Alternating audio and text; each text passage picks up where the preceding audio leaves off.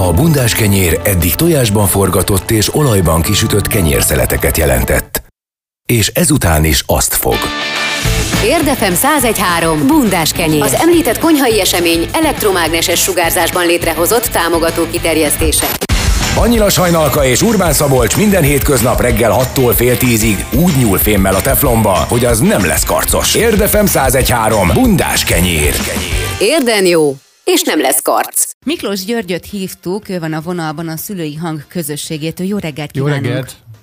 Szép jó reggelt! Annak apropóján beszélünk, hogy ugye holnap van a határidő, ameddig még lehet kérvényezni a szülőknek, hogyha azt szeretnék, hogy a gyermekük még egy évet maradjon az óvodában. Tavaly óta minden szeptemberig a hatodik életévét betöltő gyerekek tankötelesnek számítanak, a halasztástól pedig külön kérés alapján az Oktatási Hivatal dönthet.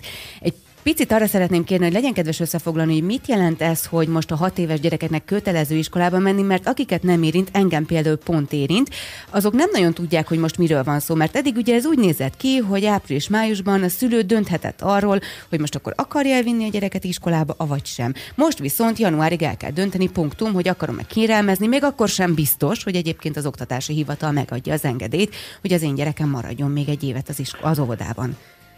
Igen, hát a régi rendszer az megszűnt, régen az óvodával kellett ezt megbeszélni, és az óvodának jogköre volt, ezt megszüntették, és tavaly óta kérvényezni kell az Oktatási Hivatalnál, sajnos, nem gondoljuk, hogy ez egy jó rendszer lenne, de ez a helyzet. Ennek ellenére van esélyünk, van lehetőségünk. A tapasztalatok azért azt mutatják, hogy az Oktatási Hivatal a szülői kérelmeknek a jelentős részét, körülbelül tavaly kilencven százalékát elfogadta, tehát az azt jelenti, hogy reális és jó esélyünk vannak, és még most is meg lehet próbálni, akár holnapig be lehet adni az Oktatási Hivatal honlapján. A tapasztalatok azt mutatják, bár egyébként erről nyilvános kritériumok nincsenek, hogy mi szerint döntenek, de a tapasztalatok azt mutatják, hogy a kérelmeknek úgy körülbelül a három negyedét egyből elfogadják maguk, és a maradék egy negyedében pedig szakszolgálati vizsgálatot kérnek. No igen. E- igen. Ebben az esetben, hogyha szakszolgálati vizsgálatot kérnek, azt január tizenötödike után is kérhetik? Igen, kérhetik, igen. igen. Tehát uh-huh. az január tizenötödike az a kérvényezésnek a határideje, és akkor utána hát hivatalosan hatvan napos az eljárás, a gyakorlatban azért ennél jóval hamarabb lesz ott zárulni. Ugye önök készítettek egy felmérést arról, hogy a szülők mennyire tájékozottak ebből a szempontból, és hozzáteszem, hogy én érintett szülő vagyok, tehát a kisfiam hat éves, én éppen összegyűjtöttem az összes dokumentumot a, a fejlesztő pedagógusoktól, a, a saját óvónéninktől, illetve most már orvosi papírral is alá tudom majd azt támasztani, hogy én szeretném, hogy a kisfiam maradjon még egy évet, de ezt így saját magam kútfőjéből rágtam ki, illetve tudtam meg, mert hogy ugye a pandémiás helyzet miatt nem nagyon tudtam erről, sem az óvoda vezetővel, sem az óvodapedagógusokkal egyeztetni, sőt mondták azt is, hogy van egy olyan lehetőség is, hogyha nem az Oktatási Hivatalhoz fordulok közvetlen a kérelmemmel, akkor például kérhetek közvetlen a pedagógiai szakszolgálattól már alapból véleményt, ebben az esetben viszont valamilyen öm, kódot vagy valamit kapott volna a kisfiam.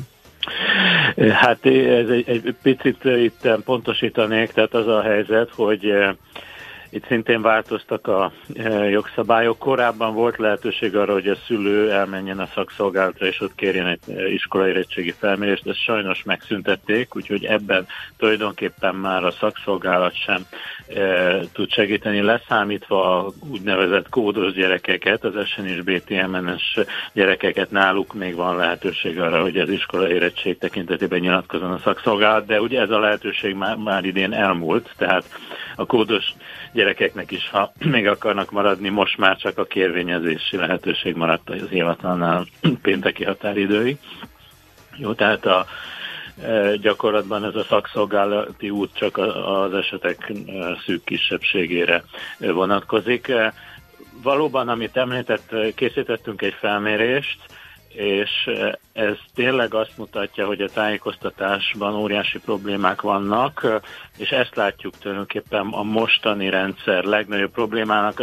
Rengeteg egyéb dolog is van, ami miatt nem tudjuk önnek a törvényt, de ez talán a legnagyobb gyakorlati probléma.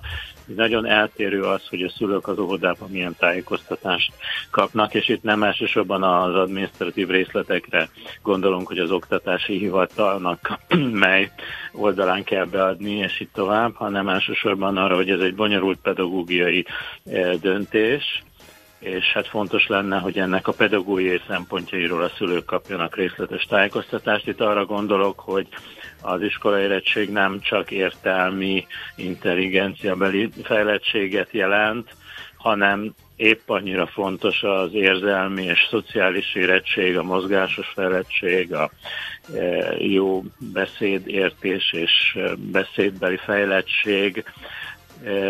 Ugye a kisgyereknek tudnia kell negyvenöt percig egy helyben lenni és fókuszálni egy valamire, ha adott esetben mondjuk nem sikerül valami, akkor a kudarcot is el tudja viselni, és ne váltson ki ez egy dűromot, tudjon alkalmazkodni a felnőttek által támasztott szabályokhoz. Általában ezekkel szokott inkább probléma lenni, mint sem mondjuk a, az értelmi fejlettséggel. Ezt az lenne a legjobb, hogyha mindenki át tudná beszélni az óvodában, az óvodapedagógussal, vagy hát adott esetben, ha nem sikerül, más szakembertől is lehet tanácsot kérni. Itt, itt nagyon nagy különbségek vannak óvoda és óvoda között. Ha olyan óvodába járunk, ahol kaptunk részletes tájékoztatást, akkor valószínűleg már túl vagyunk a döntésen, viszont ha valaki nem nagyon kapott erről helyben tájékoztatást, csak minimális szintűt, vagy van, aki még annyit sem, akkor viszont még van idő péntekig, utána már nincs, tehát csak péntekig lehet pályázni, és szülőként is ezt el tudjuk dönteni. Hát a szülői hang honlapján talál az érdeklődő segédletet például, ahol a szempontoknak részletesebben is utána lehet nézni, és van egy közösségi csoportunk, a kötelező beiskolázás csoport a Facebookon, ahol egymásnak is segítséget adunk, tehát még az utolsó pillanatban ezt szülőként át lehet gondolni, tehát aki nem kapott megfelelő támogatást, annak tudatosan inkább magának kell utána járni egy picit. Fontos ezt is tudni, hogy bármifajta csatolt dokumentum nélkül is lehet jó eséllyel pályázni, tehát akinek van valamilyen van, tehát akinek van valamilyen orvosi, vagy fejlesztő pedagógusi, vagy egyéb dokumentum, az természetesen csatolja, ez növeli az esélyeket, de ha valakinek semmilyen nincs, csak is kizárólag egy szülői indoklás, akkor is jó eséllyel pályázhat, ilyenkor nagy valószínűséggel a szakszolgálatra fogják küldeni egy felmérésre. Itt javasolnám a megint csak a honlapon található szülői hangos segédletet, ahol, ahol tényleg vannak tanácsok konkrétan arra, hogy hogyan, mi alapján érdemes megírni a szülői indoklást, és akkor jó eséllyel nem fognak, legalábbis egyből nem szoktak elutasítani az oktatási hivatalnál, tehát vagy elfogadják, vagy pedig a szakszolgálatra küldenek, és ott döntenek.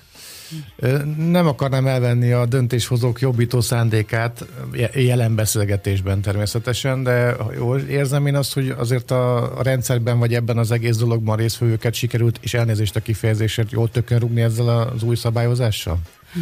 Én azt gondolom, hogy a szabályozás ez mindenkinek rossz, tehát, tehát hogy itt e, ugye kisgyerekekről van szó, én azt gondolom, hogy a kisgyerekek esetében azt tud jó döntést hozni, aki ezt a gyereket ismeri és szereti, ez a szülő és az óvodapedagógus elsősorban.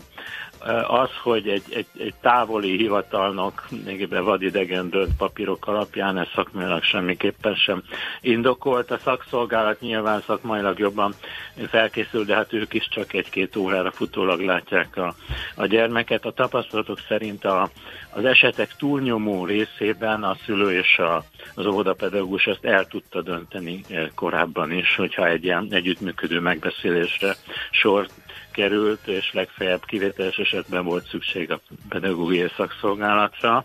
Tehát úgy gondoljuk, hogy ez a mostani rendszer semmelyik szereplőnek nem szolgálja az érdekét, és az a szomorú, hogy bár pályázatban viszonylag jók az elfogadási esélyek, mégis azt látjuk, hogy nagyon sok gyerek le fog maradni, pedig ez a gyerekeknek lenne fontos egész egyszerűen azért, mert a tájékoztatás nem lett megszervezve.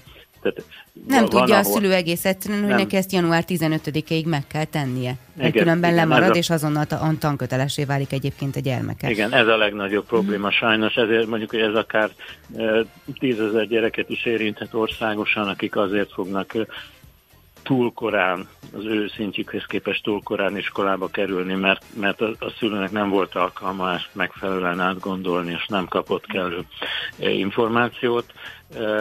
És a gyerekeknek ez, ez kifejezetten rossz, tehát ha valaki éretlenül kerül az iskolába, akkor, akkor ott hát sorozatos kudarcok érhetik. A, a legtöbb iskolákban sajnos ma Magyarországon nincs elegendő kapacitás, energia arra, hogy a kicsit nehezebben haladó, kicsit talán problémásabb gyerekekkel külön foglalkoznak. A pedagógiai asszisztensek száma nagyon kicsi, a pedagógusok nagyon leterheltek, tehát hogy így külön foglalkozzanak még a gyerekekkel, az, hát vannak persze jó példák is, de nagyon sokszor elmarad. És, és ugye a, ez a probléma tud halmozódni, tehát akit egyszer kudarc élmény ért, az lehet, hogy másodszor is könnyebben alul teljesít, és ez végigkísérheti az egész iskolás éveit, tehát ezért itt egy fontos döntésről van szó, és mi azt gondoljuk egyébként, hogy ez nem csak egyéni érdek, hanem közérdek, tehát ha, ha, ha egy gyerek is úgy kerül iskolába, hogy nem érett, az nem csak neki rossz, hanem a többieknek is, ugyanabban az osztályban, mert akkor ez az osztály nem, nem tud annyira haladni. Tehát ez akkor leköti az energiákat a pedagógus részéről. Úgyhogy mindenképpen azt uh, tanácsoljuk, hogy érdemes ezt tudatosan átgondolni. Nincs általános recept, persze aki érett, az menjen iskolába, de hogy érdemes ezt egyénileg tudatosan átgondolni, hogy melyik gyereknek mit tenne a legjobban. Még egy utolsó fontos kérdés, hogy ön szerint benne van a pakliban az, hogy ezt a döntést azért hozták, mert túlságosan telítve vannak az óvodák, és most nem azt mondom, hogy direkt nem tájékoztatnak ö, arról bennünket, szülőket, hogy egyébként milyen lehetőségeink vannak. Hozzáteszem, minket egyébként tájékoztattak, tehát én időben léptem is ebben a kérdésben, mert azt gondolom, hogy a kisfiam még annyira érzékeny, hogy ő még nem annyira tudná ezt az egész dolgot úgy, úgy szociálisan elviselni, ahogy mondjuk kudarcok ne érjék. Ezért mi kértünk ezzel különböző szakvéleményeket, de szóval, hogy egész egyszerűen azt gondolom, hogy, hogy tehát nem férnek már el a gyerekek az oviban. Tehát most nálunk is a, a, a csoport létszám harminc feletti, most, hogyha még ott marad az én kisfiam, meg ott maradnak még egy jó páran, és jön a tizenvalahány új gyerek, egyszerűen nem tudják őket hova tenni. Igen, hát én is úgy gondolom, hogy itt a problémáknak a gyökere az az, hogy az oktatás alulfinanszírozott, gondolok itt arra, hogy a pedagógusoknak a bére, hát azt kell mondjam, hogy a békeseggel alatt van, tehát na- nagyon alacsony fizetés, a szakmai megbecsülés úgy szintén, nagyon sokan elhagyták a pályát, előrekszik a szakma, újak alig jönnek, sokan nyugdíjba vonulnak, tehát nagyon-nagyon sok óvodában van munkaerőhiány, ennek következtében a, ugye a férőhelyek száma az kicsi, és hát ezek után nem lepődünk meg a, azon, hogy a hogy ilyen adminisztratív intézkedések születnek, ez természetesen egy álmegoldás.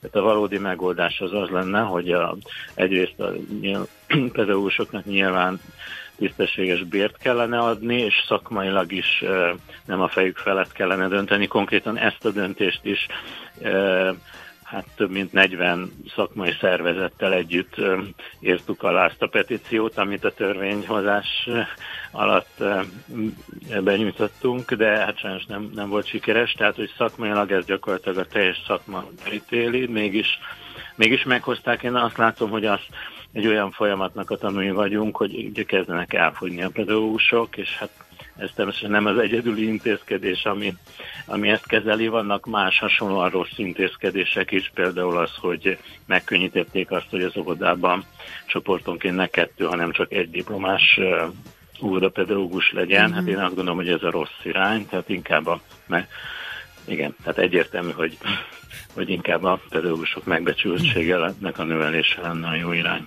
Én nagyon szeretem például nálunk az óvónéniket, de nálunk is egy diplomás óvónő van, a másik éppen most végzi, van egy dadusunk, és egyébként vegyes csoport van, ahol egyáltalán nem jut mondjuk idő arra, hogy az iskola előkészítéssel foglalkozzanak, ezért külön iskola felkészítő programra kellett hordanom a kisfiamat, vagy hordom egyébként.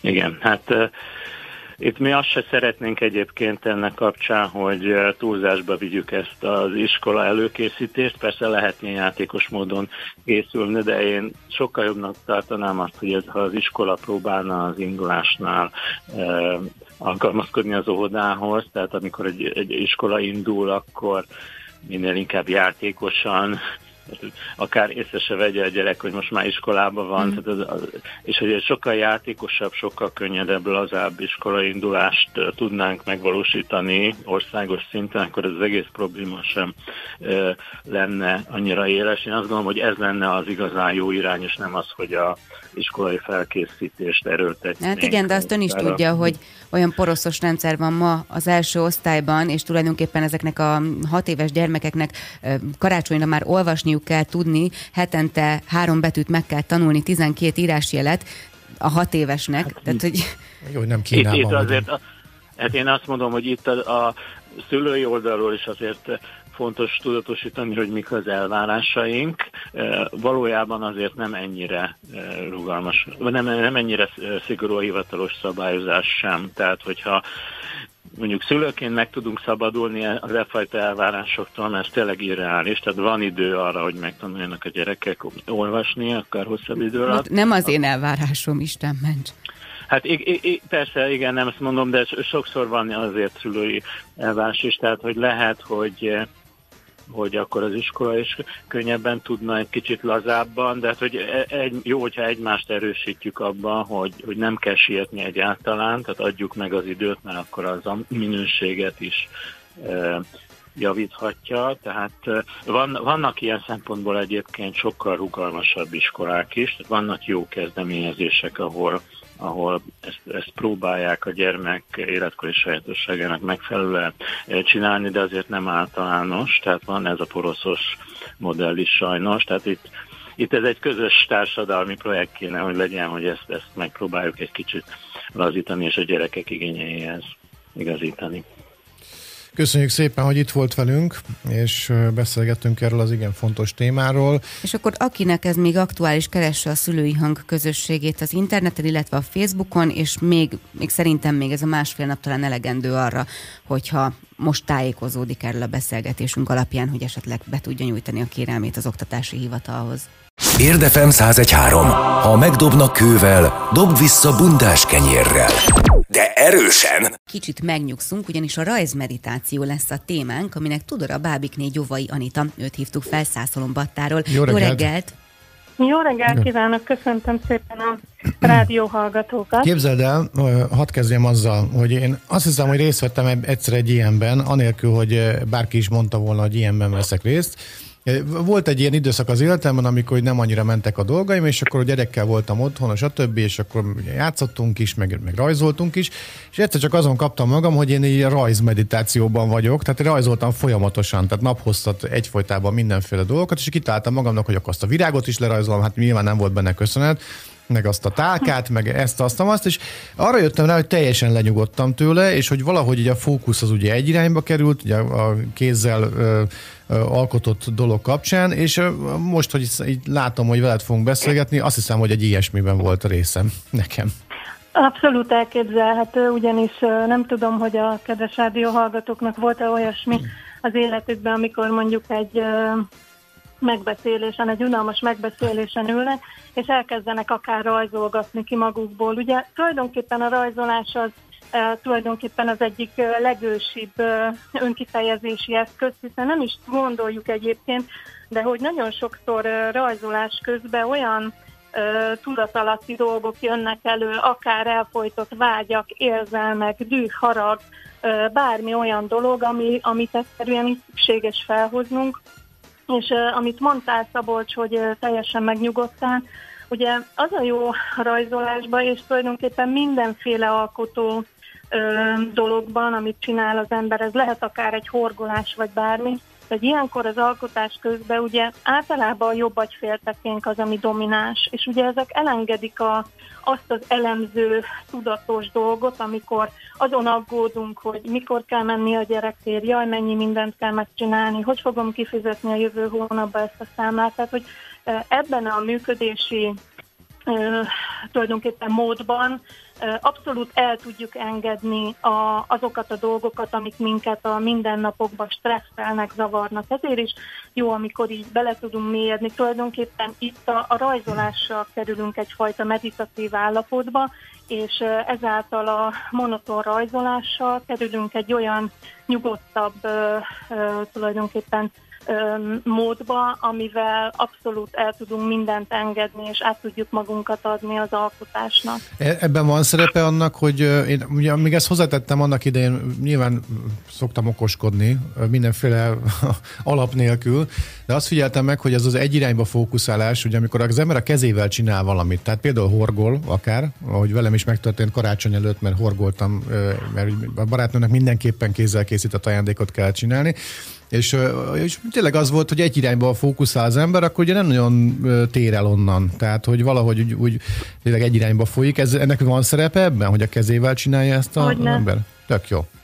Hogyne, abszolút, abszolút azt gondolom, hogy mindenféle manuális dolog a, a fókusz, hogy egy dologra tudjunk koncentrálni. Önmagában a meditáció is egyfajta összpontosítás, tehát hogy abszolút nagyon hasonló dolgok, igen. És utána ezeket a szimbólumokat érdemes kielemeznünk, amiket így rajzolgattunk? Igen. Egyébként igen, a Betty Edwards, ő egy nagyon híres jobbagyfélkutató, neki van egy könyve, a Jobbagyféltek és művész. Hogyha valakinek ez megvan, meg tudja szerezni, pontosan meg tudja nézni, hogy melyik érzelmet hogy fejezzük ki. Tulajdonképpen ahogy az érzelmeket elmondjuk verbálisan, ez a hölgy olyan kutatást végzett, arra volt kíváncsi, hogyha egy bizonyos érzelmet szavakkal el tudunk mondani, hogy annak van-e ö, megfelelője rajzokba. És olyan kutatásokat végzett, hogy ö, megkérte a diákjait, hogy gondoljanak egyfajta érzelemre, és azt rajzolják le, ahogy őt gondolják. És azt vette észre, hogy ö, tulajdonképpen az egyfajta érzelmek, tehát ö, nagyon hasonlóan ábrázoljuk. És ez azért nagyon érdekes, mert ö, hogyha az ember így ö, kirajzolja magából így a, a dolgait, a problémáit, akkor tulajdonképpen rájöhet saját maga olyan dolgokra, hogy ö, mi az a probléma, amivel ö, neki foglalkoznia szükséges, fel tudja eleve hozni, felszínre hozni, és már azáltal meg tud könnyebbülni, illetve láthatja az ebből való kivezető utat. Nagyon jó, hogy mondtad ezt a témát, ezt az elemzés dolgot, mert hogy egy dolgot megfigyeltem, amikor így rajzolgattam ebben a, ebben a ilyen silány időszakomban, hogy minden egyes rajza került egy kerítés. Tehát, tehát tényleg, amikor virágot rajzoltam, akkor is azon volt biztos, hogy kerítés. Ez, ez itt forduljak orvoshoz, vagy mi van ezzel? Abszolút nem gondolom. Ilyenkor mindenkinek nagyon fontos, hogy én nem fogom megmondani senkinek, hogy kinek mi a problémája, ezt magadnak kell látnod. Most nem fogom azt mondani, hogy korlátozod magadat valamivel, uh-huh. Nyilván ezt a saját életében mindenkinek magának szükséges látnia. Ez egyfajta önismereti játék is, én azt gondolom. Maga a rajzmeditáció is egyfajta önismereti és művészetterápiás foglalkozás, tehát hogy hogy ezt időről időre így az ember fogja látni. Nagyon érdekes, hogy én először találkoztam a rajzmeditációval, egyébként visszatérve hozzád, amit mondtál, hogy így rajzolgattál. Én láttam ezeket az alkotásokat, így a Facebook csoportokban, hogy akik ilyet csinálnak, és nagyon tetszett. És nekem volt egy elég nehéz időszakom négy éve, amikor elvesztettem egy nagyon közeli hozzátartozómat. Velem egyidős volt, és ez még inkább sok volt, és azt a nehéz időszakot én például egy rajzolással próbáltam úgymond túlélni. Egy ilyen ötvenszer hetven centis nagy papírra elkezdtem így kirajzolni magamból így az érzelmeket. Úgy gondoltam, mindegyik érzelemnek, ami feljött, adtam egy nevet, és mint egy ilyen kártyaszerűen így megrajzoltam, és uh, hagytam, hogy, uh, hogy az érzést rajzoljam ki. Nem volt semmi konkrét elképzelés, hogy, hogy mit fogok rajzolni, csak tudtam, hogy ezzel dolgom van, és ezt ki kell, hogy rajzoljam magamból, és ez a rajz például tizenkilenc napig uh, készült, ilyen fekete-fehér rajz közben, rajzolgattam hozzá ékszereket, ilyen, hogy ékkövek lesznek majd rajta, és uh, amikor elkészült, gyönyörű volt egyébként. Uh, azt gondolom, hogy nagyba hozzásegített ahhoz, hogy el tudjak engedni valamit. Aztán ennek a sorsa az lett ennek a rajznak, hogy összetéptem, mert nem tetszett, amikor végül kiszíneztem, és, és, és el is engedtem, elégettem. És azt gondolom, én akkor jöttem rá ennek ugyanúgy a lényegére, és én tulajdonképpen akkor találkoztam a rajzmeditációval, és végeztem el ezt az alaptanfolyamot, és lettem utána oktató, mert én azt mondtam, hogy ha ez ilyen, ilyen hatással van, egyrészt ugye én mindig azt mondom, hogy három nagy fő dolog, ami, ami miatt én szívesen ajánlom, használom ezt a technikát. Az egyik ugye az, hogy abszolút stresszoldó, tehát azzal, hogy belemélyedünk, egy dologra fókuszálunk, a mintákra, gyakorlatilag stresszmentesítjük magunkat. A másik az, hogy gyönyörű alkotások készülnek, tehát hogy olyanok is, akik azt mondják magukról egyébként, hogy hú, hát ők nem tudnak rajzolni, meglátják azt, hogy ezekből a úgymond mintakészlet olyan, mintha az á bé cé elemeit tanulnánk meg, amikor a különféle mintákat elsajátítjuk. Tehát, hogy tulajdonképpen ezzel valami, valami fantasztikus alkotások készülnek, és a harmadik dolog, amit szoktam mondani, amire ajánlom, Az, az az én idő, amit nagyon sokszor nem adunk meg magunknak, mert ugye minden más nagyon fontos, a család, hogy a gyerekeknek mindene meg legyen, megfőzzünk, kitakarítsunk, de sajnos nagyon sokszor magunkat így a sornak a végére rakjuk, és ez egy nagyon jó alkalom arra, hogy végre magaddal tudsz foglalkozni, ezt az öt órát, amit a tanfolyam tart, magadra koncentrálsz, és utána feltöltődve tudod csinálni tovább a dolgaidat. Nagyon fontos, hogy miközben rajzolunk, lógjon ki a nyelvünk. Koncentráljunk. Koncentráljunk.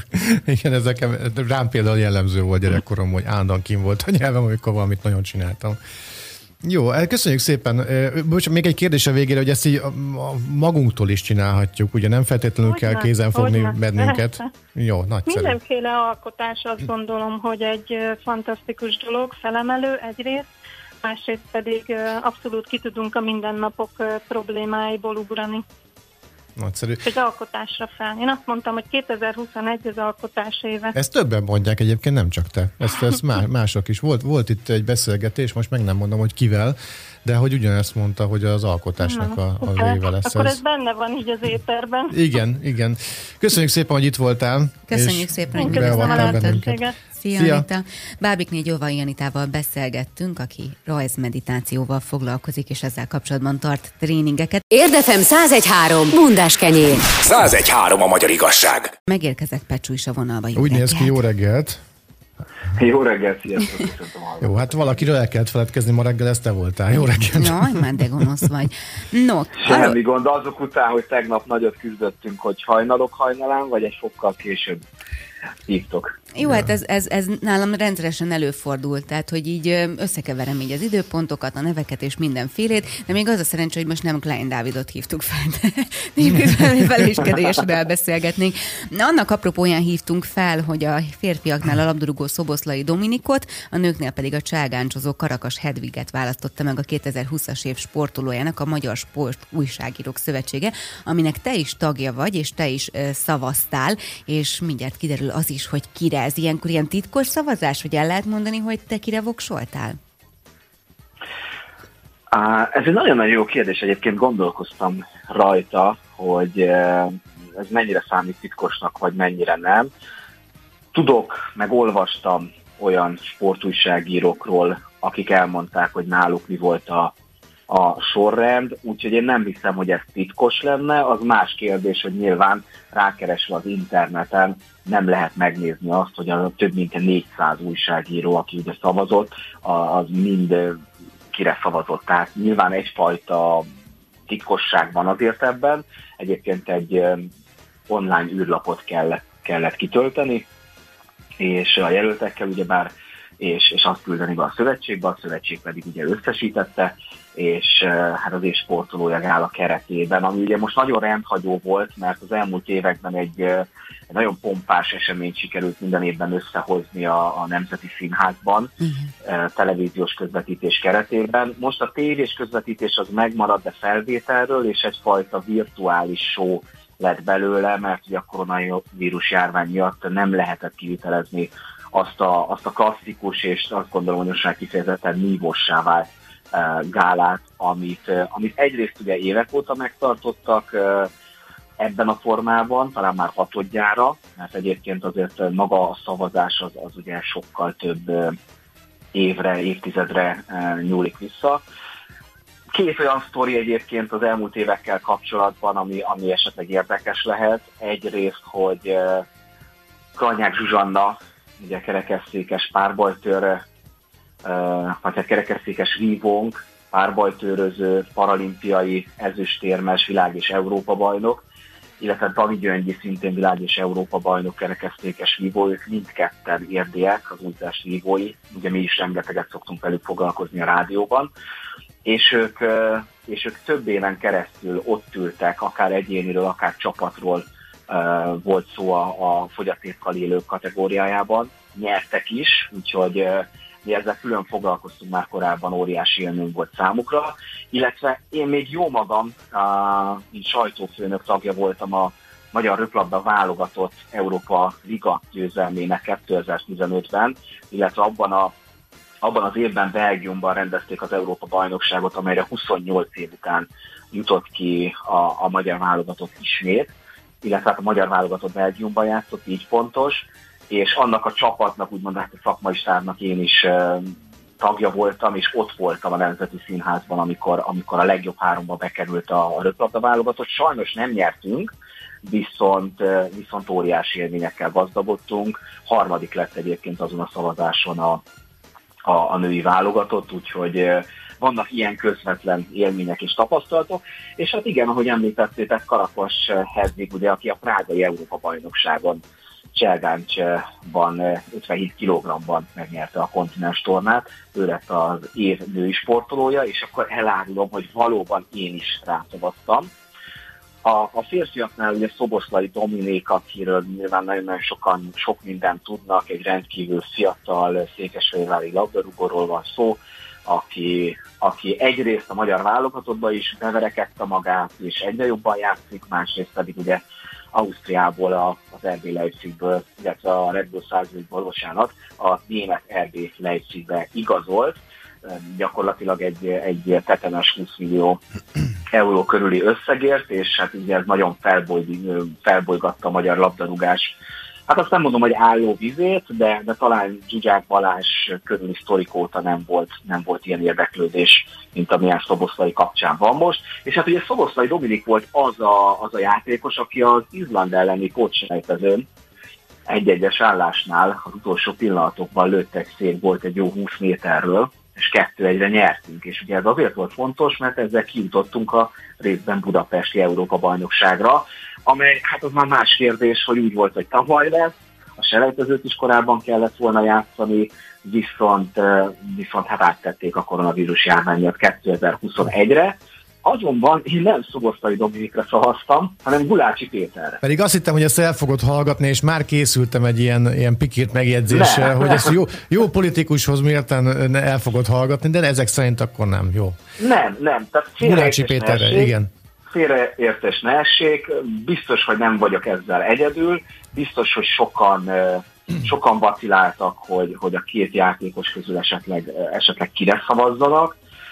Nálam Gulácsi Péter, ugye ő a Bundesligában, ahova most ugye Szoboszlai is igazolt az er bé Leipzigbe, annak a csapatnak a, a kapusa, ők nem csak a német bajnokságban nagyon jól szerepelnek húzamos ideje, és azért csak egy magasabb szintű bajnokság, mint az osztrák, másrészt pedig ugye bejutottak a Bajnokok Ligájába, és igaz, hogy a Salzburg is, de, de azért a Lipcse nagyon-nagyon jól menetelt az előző Bajnokok Ligája érában is, úgyhogy ráadásul nem akarok, nem akarok rossz információt mondani, de úgy is rémlik nekem, hogy, hogy, hogy Gulácsi Pétert meg is választották a, a legjobb kapusnak most a Bundesligában. Nézem. Úgyhogy... vagy hát ha nem is épp a legjobb kapus, akkor az egyik, egyik legjobb kapus, tehát ugye különböző szavazások vannak, például a, a, a játékosok a legjobb harmadiknak, vagy hát az első háromba szavazták. Na most egy magyar játékosnak azért top háromban lenni a, a világ talán harmadik legerősebb bajnokságában, ott, ahol mondjuk a Bayern Münchent, már ezt lehet, hogy többen vitatják, de szerintem a világ legjobb kapusa Manuel Neuer védi a Bayern, kapus, a Bayern hálóját. Tehát, hogy egy ilyen közegben Gulácsi Péternek akár elsőnek lenni, másodiknak vagy harmadiknak, az szerintem egy óriási siker, mint ahogy azért a, a magyar válogatott sikereiből is uh, kivette a részét, még akkor is, hogyha nem tudott minden mérkőzésen tökéletesen uh, játszani. A Magyar Sportújságírók Szövetségének a véleménye szerinted mennyire képezi le a magyar emberek véleményét? Hát nézd, a szurkolók az, az mindig egy másik közeg. Nem véletlenül szoktak olyan szavazások lenni, ahol, ahol direkt a szurkolókra bízzák a dolgokat. A szurkolók nem feltétlenül szakmai alapok alapján döntenek. Gondoljatok csak arra, maradva mondjuk a labdarúgásnál, hogy a Ferencvárosnak, vagy az Újpestnek mennyivel több szurkolója van, nem csak lokálisan, hanem, hanem az egész országban, mint mondjuk a Debrecennek, vagy egy Pécsnek. Sokkal. És sokkal, sokkal több. És lehet, hogy mondjuk egy szegedi labdarúgó nyújtaná az adott évben a legjobb teljesítményt, amit a sportújságírók, vagy akár mondjuk ha az edzők döntenek, ők látnák. Viszont a szurkolók lehet, hogy részben látják, vagy látnák, de azért nagyobb részt a szívük vinné, és lehetséges, hogy évről évre a Ferencváros, vagy, a, vagy az Újpest sportolói nyernének. De ez ugyanúgy igaz lehetne mondjuk a, a kézilabdában a nőknél, hogy esetleg a Győr vagy a Kadiákékos a nyerne folyamatosan, ha csak a szurkolókra lenne bízva, a, a férfiaknál mondjuk Veszprémi vagy Szegedi nyerne folyamatosan. Nincs is ezzel semmi probléma, mert a szurkolók azért szurkolók, nagyon helyes, hogy ők, ők a, az övét látják a legjobbnak, és lehet, hogy adott esetben egyébként pont az ő sportolójuk a legjobb, de azért nyilván nem véletlen, hogy egyfajta szakmai szervezeteknek is kell ezekről, ezekről dönteni. Vannak egyébként olyan szavazások, ahol mondjuk esetleg ezt vegyítik, vagy külön van kategória, ahol, ahol ugye a szurkolók dönthetnek. Tehát, hogy ez nem, nem lehetetlen, vannak ilyenek, nincs is ezzel egyébként szerintem semmi,